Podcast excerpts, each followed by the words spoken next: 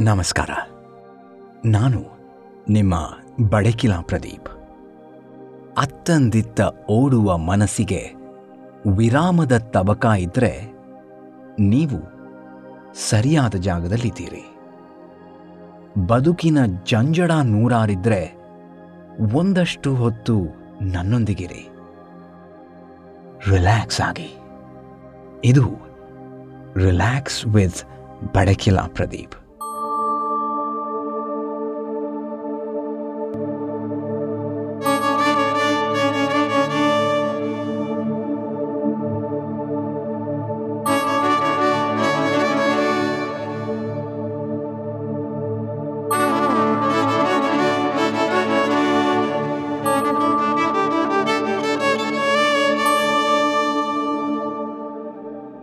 ನಾವೀಗ ಮಾಡ್ತಿರೋದು ಭಗವದ್ಗೀತೆಯೊಂದಿಗೆ ಬದುಕನ್ನರಿಯುವ ಪ್ರಯತ್ನ. ಬದುಕು ಭಗವದ್ಗೀತೆ. ನಾವು ಬದುಕು ಭಗವದ್ಗೀತೆಯ ಹಿಂದಿನ ಸಂಚಿಕೆಯಲ್ಲಿ ಜ್ಞಾನದಲ್ಲಡಗಿದ ವಿಜ್ಞಾನದ ವ್ಯಾಖ್ಯಾನದ ಬಗ್ಗೆ ತಿಳಿದುಕೊಂಡಿದ್ದೇವೆ. ಜ್ಞಾನ ವಿಜ್ಞಾನ ಯೋಗದ ಕೊನೆಯಲ್ಲಿ ಕೃಷ್ಣ ಅರ್ಜುನನಿಗೆ ಆರು ಮಹತ್ವದ ಸಂಗತಿಗಳನ್ನು ತಿಳಿದುಕೊಳ್ಳಬೇಕಾಗಿದೆ ಅಂತ ಹೇಳ್ತಾನೆ. ಆಧ್ಯಾತ್ಮ, ಅಧಿಭೌತ, ಅಧಿದೈವ, ಅಧಿಯಜ್ಞ, ಬ್ರಹ್ಮ ಮತ್ತು ಕರ್ಮ ಈ ಆರು ಸಂಗತಿಗಳು.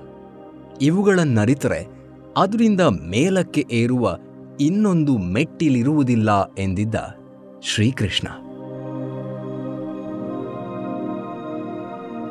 ಹಾಗಾಗಿ ಈ ವಿಚಾರವಾಗಿ ಎಂಟನೇ ಅಧ್ಯಾಯ, ಅಂದರೆ ಅಕ್ಷರ ಬ್ರಹ್ಮಯೋಗದ ಆರಂಭದಲ್ಲಿಯೇ ಅರ್ಜುನ ಕೃಷ್ಣನ ಮುಂದೆ ಒಂದಷ್ಟು ಪ್ರಶ್ನೆಗಳನ್ನಿಡ್ತಾನೆ.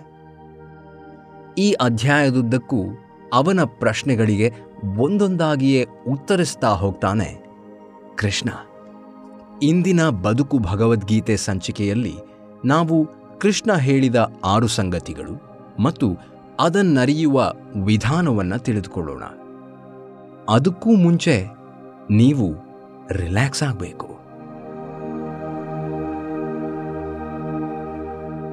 ಆರಾಮವಾಗಿ ಕುಳಿತುಕೊಳ್ಳಿ. ಅಥವಾ ನೀವು ಏನು ಕೆಲಸ ಮಾಡ್ತಿದ್ದೀರೋ ಅದರಲ್ಲೇ ನಿಮ್ಮನ್ನು ನೀವು ಆರಾಮವಾಗಿ ತೊಡಗಿಸ್ಕೊಳ್ಳಿ. ದೇಹದ ಎಲ್ಲ ಅವಯವಗಳನ್ನು ಸಡಿಲಗೊಳಿಸಿ. ಮನಸ್ಸಿನಲ್ಲಿ ಯಾವುದೇ ಯೋಚನೆಗಳು ಹರಿದಾಡದೇ ಇರಲಿ. ಸಾಧ್ಯವಾದರೆ ನಿಧಾನವಾಗಿ ಕಣ್ಮುಚ್ಕೊಳ್ಳಿ. ನಿಮ್ಮ ಗಮನ ಸಹಜವಾದ ಉಸಿರಾಟದ ಮೇಲೆ ಇರಲಿ. ನಾವೀಗ ಮೂರು ಬಾರಿ ಓಂಕಾರವನ್ನು ಉಚ್ಚರಿಸೋಣ. ಓ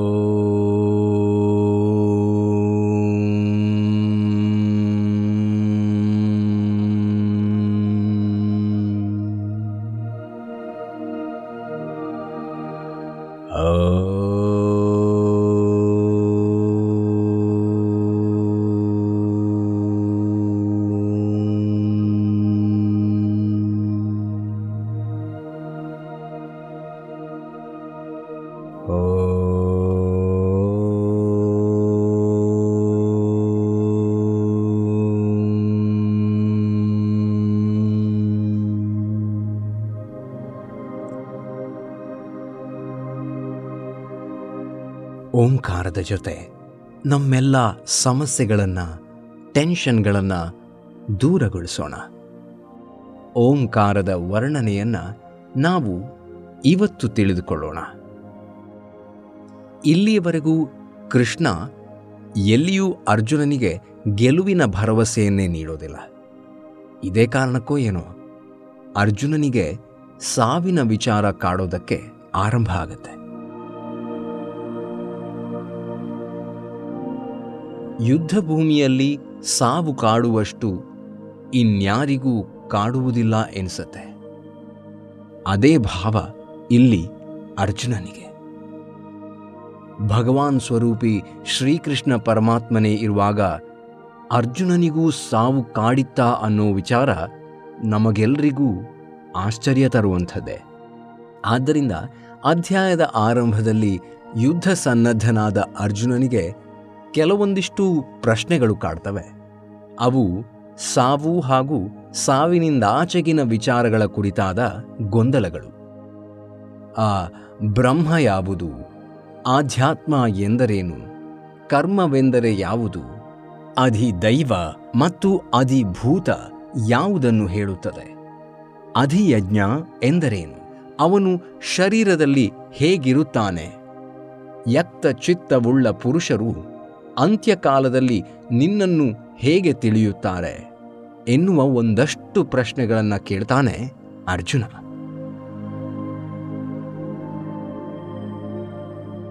ಜ್ಞಾನಿಯಾದ ಅರ್ಜುನನಿಗೆ ಇಷ್ಟೆಲ್ಲ ಪ್ರಶ್ನೆಗಳು ಮೂಡಿವೆ. ಅಂದರೆ ನಮಗೆಲ್ಲ ಈ ಪ್ರಶ್ನೆಗಳು ಸಹಜಾನೇ ಅಲ್ವಾ? ಮುಂದೆ ಈ ಪ್ರಶ್ನೆಗಳಿಗೆಲ್ಲ ಉತ್ತರವಾಗ್ತಾನೆ ಶ್ರೀಕೃಷ್ಣ. ಗೊಂದಲದಲ್ಲಿದ್ದ ಅರ್ಜುನನಿಗೆ ಈ ಪ್ರಶ್ನೆಗಳಿಗೆ ಭಗವಂತ ನೀಡುವ ಉತ್ತರಗಳು ತುಂಬ ಸಲೀಸಾಗಿ ಅರ್ಥವಾಗ್ತವೆ. ನಮಗೂ ಕೆಲವೊಂದು ವಿಚಾರಗಳ ಬಗ್ಗೆ ಗೊಂದಲ ಮೂಡ್ತವೆ. ಆದರೆ ನಾವು ಎಷ್ಟೇ ಕಷ್ಟಪಟ್ಟರೂ ಅದಕ್ಕೆ ಉತ್ತರ ಮಾತ್ರ ಸಿಕ್ಕಿರೋದಿಲ್ಲ. ಆದರೆ ಕ್ರಿಟಿಕಲ್ ಟೈಮ್ನಲ್ಲಿ ನಮಗೆ ಎಲ್ಲವೂ ಅರ್ಥವಾಗುತ್ತೆ. ಹೇಗೆ ಅಂತಂದರೆ ನಾವು ವರ್ಷವಿಡೀ ಓದಿದರೂ ಅರ್ಥವಾಗದ ಅದೆಷ್ಟೋ ಸಮಸ್ಯೆಗಳಿಗೆ ಪ್ರಶ್ನೆಗಳಿಗೆ ಉತ್ತರ ನಮಗೆ ಪರೀಕ್ಷೆಯ ಹಿಂದಿನ ದಿನ ಸಿಕ್ಕಿರತ್ತೆ. ಅದೇ ರೀತಿ ಭಗವದ್ಗೀತೆಯ ಶ್ಲೋಕಗಳನ್ನು ಅಥವಾ ಅದರ ಅರ್ಥವನ್ನು ಓದಿದಾಗ ನಮಗದರ ಸಾರದ ಪರಿಚಯ ಆಗಲಿಕ್ಕಿಲ್ಲ. ಆದರೆ ನಮ್ಮ ಜೀವನದ ಸಂದರ್ಭಗಳು ನಮಗೆಲ್ಲವನ್ನೂ ಅರ್ಥ ಮಾಡಿಸ್ತವೆ. ಅಕ್ಷರ ಬ್ರಹ್ಮ ಯೋಗದಲ್ಲಿ ಕೃಷ್ಣ ಅಕ್ಷರವು ಬ್ರಹ್ಮವಾಗಿದೆ. ಇಲ್ಲಿ ಅಕ್ಷರ ಅಂದರೆ ವರ್ಡ್ ಪದ ಅನ್ನುವಂಥ ಅರ್ಥ ಅಲ್ಲ. ಯಾವುದು ಕ್ಷೀಣವಾಗುವುದಿಲ್ಲವೋ ಅದು. ಅಂದರೆ ಬ್ರಹ್ಮ. ಇದನ್ನ ಇಲ್ಲಿ ಅಕ್ಷರ ಅಂತ ಹೇಳಲಾಗಿದೆ. ಹಾಗಾಗಿ ನಮ್ಮ ದೇಹ ಬ್ರಹ್ಮವಲ್ಲ. ಬ್ರಹ್ಮವನ್ನ ಅರಿಯುವುದು ಅಷ್ಟು ಸುಲಭವಾದ ವಿಚಾರವಲ್ಲ. ಬ್ರಾಹ್ಮಣ ಅನ್ನುವ ಪದದ ಉತ್ಪತ್ತಿಯು ಬ್ರಹ್ಮ ಪದದಿಂದಾಗಿದೆ. ಬ್ರಾಹ್ಮಣ ಎಂದರೆ ಬ್ರಹ್ಮನ ಚಿಂತನೆಯಲ್ಲಿರುವವನು ಎಂದರ್ಥ. ನಾವು ಪ್ರಸ್ತುತ ಸಮಾಜದಲ್ಲಿ ವೆಜಿಟೇರಿಯನ್ ಎಂದಾಕ್ಷಣ ಬ್ರಾಹ್ಮಣ ಅಂದ್ಕೊಳ್ತೀವಿ. ಆದರೆ ಬ್ರಾಹ್ಮಣನಾಗೋದು ಅಷ್ಟು ಸುಲಭದ ವಿಚಾರ ಅಲ್ಲ. ಆದ್ದರಿಂದ ನಮ್ಮ ಸಮಾಜದಲ್ಲಿ ಜಾತಿ ವರ್ಣಗಳು ಅಸಮಂಜಸ. ಆಹಾರ ನಮ್ಮ ವ್ಯಕ್ತಿತ್ವವನ್ನು ನಿರ್ಧರಿಸುವುದಿಲ್ಲ. ಬ್ರಾಹ್ಮಣ, ಕ್ಷತ್ರಿಯ, ವೈಶ್ಯ, ಶೂದ್ರ ಎಂಬ ನಾಲ್ಕು ವರ್ಣದ ಜನರಿಗೂ ಅವರದ್ದೇ ಆದ ಕಟ್ಟುಪಾಡುಗಳಿವೆ, ನೀತಿ ನಿಯಮಗಳಿವೆ. ಆದ್ದರಿಂದ ನಾವು ನಮ್ಮ ಸಮಾಜದಲ್ಲಿ ಜಾತಿ ಎಂದು ಹೇಳುವ ಯಾವ ಜಾತಿಗಳು ಸಮಂಜಸವಾಗಿರೋದಿಲ್ಲ.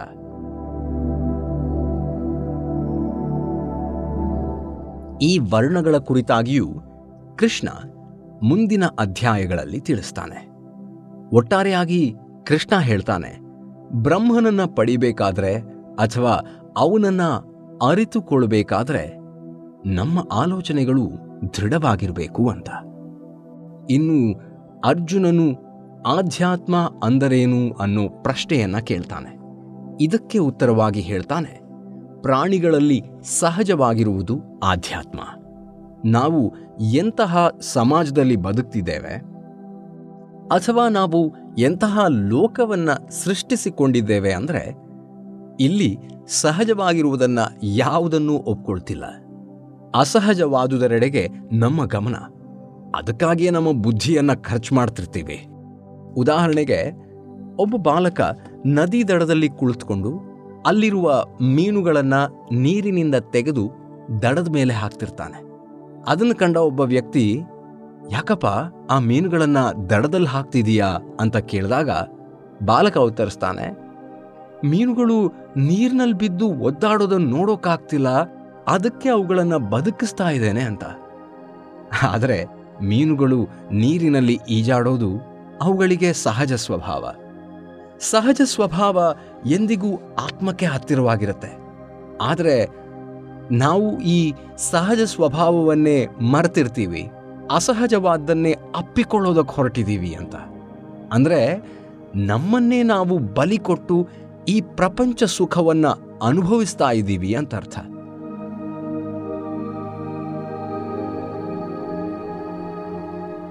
ಇನ್ನು ಅಧಿಭೂತ ಎಂದರೆ ಉತ್ಪತ್ತಿ. ವಿನಾಶವಿರುವ ಎಲ್ಲ ಪದಾರ್ಥಗಳು. ಅಂದರೆ ನಾವು ಉಪಯೋಗಿಸುತ್ತಿರುವ ಎಲ್ಲ ವಸ್ತುಗಳು, ವಿಚಾರಗಳು, ದೇಹವನ್ನು ಸೇರಿಸಿ ಎಲ್ಲವೂ ಅಧಿಭೌತಿಕವಾದ್ದು ಎಂದು ಬೋಧಿಸುತ್ತಾನೆ. ಇವುಗಳೆಲ್ಲವೂ ನಶ್ವರ.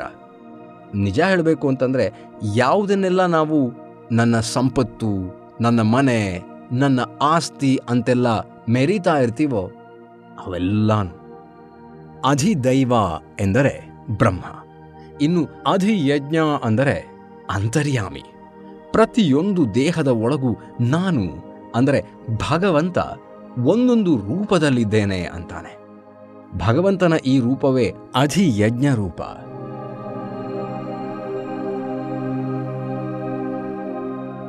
ಯಜ್ಞವನ್ನ ಅಧಿಕರಿಸಿ ಅದನ್ನು ನಿಯಂತ್ರಿಸುವ ಯಜ್ಞ ಭೋಕ್ತಾರ. ಯಜ್ಞವನ್ನು ಮಾಡುವವ, ಮಾಡಿಸುವವ ಫಲಪ್ರದ ಭಗವಂತ ಅಧಿಯಜ್ಞ. ನಾವು ಭಗವಂತನ ಪೂಜಾರೂಪ ಎಂದು ತಿಳಿದು ಮಾಡುವ ಎಲ್ಲ ಕರ್ಮವು ಯಜ್ಞ. ಯಜದೇವಾ ಪೂಜಾಯಾಮ್ ನಮ್ಮ ಬದುಕಿನ ಪ್ರತಿಯೊಂದು ಕ್ರಿಯೆಯೂ ಭಗವಂತನ ಆರಾಧನೆ. ನಮ್ಮ ದೇಹದೊಳಗಿದ್ದು ಸಕಲ ತತ್ವಾಭಿಮಾನಿ ದೇವತೆಗಳ ಮುಖೇನ ಕ್ರಿಯೆ ಮಾಡಿಸುವ ಭಗವಂತ ಅಧಿಯಜ್ಞ.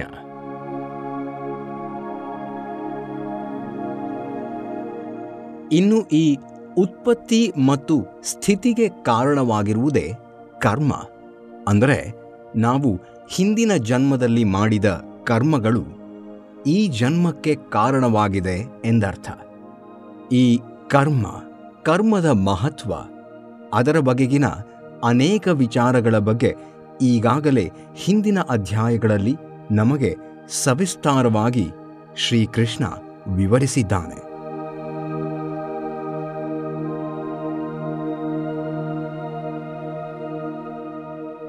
ಇನ್ನು ಅರ್ಜುನನ ಕೊನೆಯ ಪ್ರಶ್ನೆ ಎಂದರೆ, ಅದು ಯುಕ್ತ ಪುರುಷರು ಅಂತ್ಯಕಾಲದಲ್ಲಿ ನಿನ್ನನ್ನು ಹೇಗೆ ತಿಳಿಯುತ್ತಾರೆ ಎಂಬುದು. ಈ ಪ್ರಶ್ನೆಗೆ ಕೃಷ್ಣ ಹೀಗೆ ಉತ್ತರಿಸುತ್ತಾನೆ. ಯಂ ಯಂ ವಾಪಿ ಸ್ಮರನ್ ಭಾವಂ ತ್ಯಜತ್ಯಂತೆ ಕಲೇವರಂ. ತಂ ತಮೇವೈತಿ ಕೌಂತೆಯ ಸದಾ ತದ್ಭಾವ ಭಾವಿತಃ ಅಂದರೆ ಮನುಷ್ಯನು ಅಂತ್ಯಕಾಲದಲ್ಲಿ ಯಾವ ಯಾವ ಭಾವವನ್ನು ಸ್ಮರಿಸುತ್ತಾ ಶರೀರ ತ್ಯಾಗ ಮಾಡುತ್ತಾರೋ ಅದೇ ಭಾವವನ್ನು ಹೊಂದುತ್ತಾರೆ ಎಂದರ್ಥ. ಆದ್ದರಿಂದ ನೀನು ಯಾವಾಗಲೂ ನಿರಂತರವಾಗಿ ನನ್ನನ್ನು, ಅಂದರೆ ಭಗವಂತನನ್ನು ಸ್ಮರಿಸು ಹಾಗೂ ನಿನ್ನ ಕರ್ಮದಲ್ಲಿ ತೊಡಗಿಕೋ. ಹೀಗೆ ನಿರಂತರವಾಗಿ ನನ್ನನ್ನೇ ಸ್ಮರಿಸಿದ್ದಲ್ಲಿ ನೀನು ನಿಸ್ಸಂದೇಹವಾಗಿ ನನ್ನನ್ನೇ ಪಡೆಯುವೆ ಎಂದು ಅರ್ಜುನನಿಗೆ ಬೋಧಿಸುತ್ತಾನೆ ಶ್ರೀಕೃಷ್ಣ.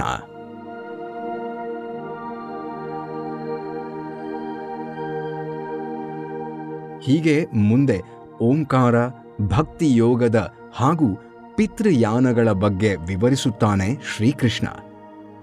ಈ ವಿಚಾರಗಳನ್ನು ಮುಂದಿನ ಸಂಚಿಕೆಯಲ್ಲಿ ತಿಳಿದುಕೊಳ್ಳೋಣ. ಈ ಅಧ್ಯಾಯ ಇನ್ನೂ ಮುಗಿದಿಲ್ಲ. ಮುಂದಿನ ಸಂಚಿಕೆಯವರೆಗೆ ಕಾಯ್ತಾ ಇರಿ. ರಿಲ್ಯಾಕ್ಸ್ ಆಗಿ.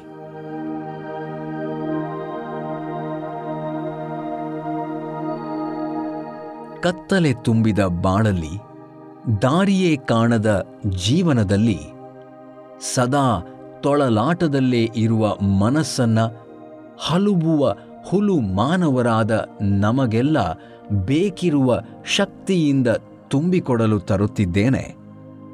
ಬದುಕು ಭಗವದ್ಗೀತೆ.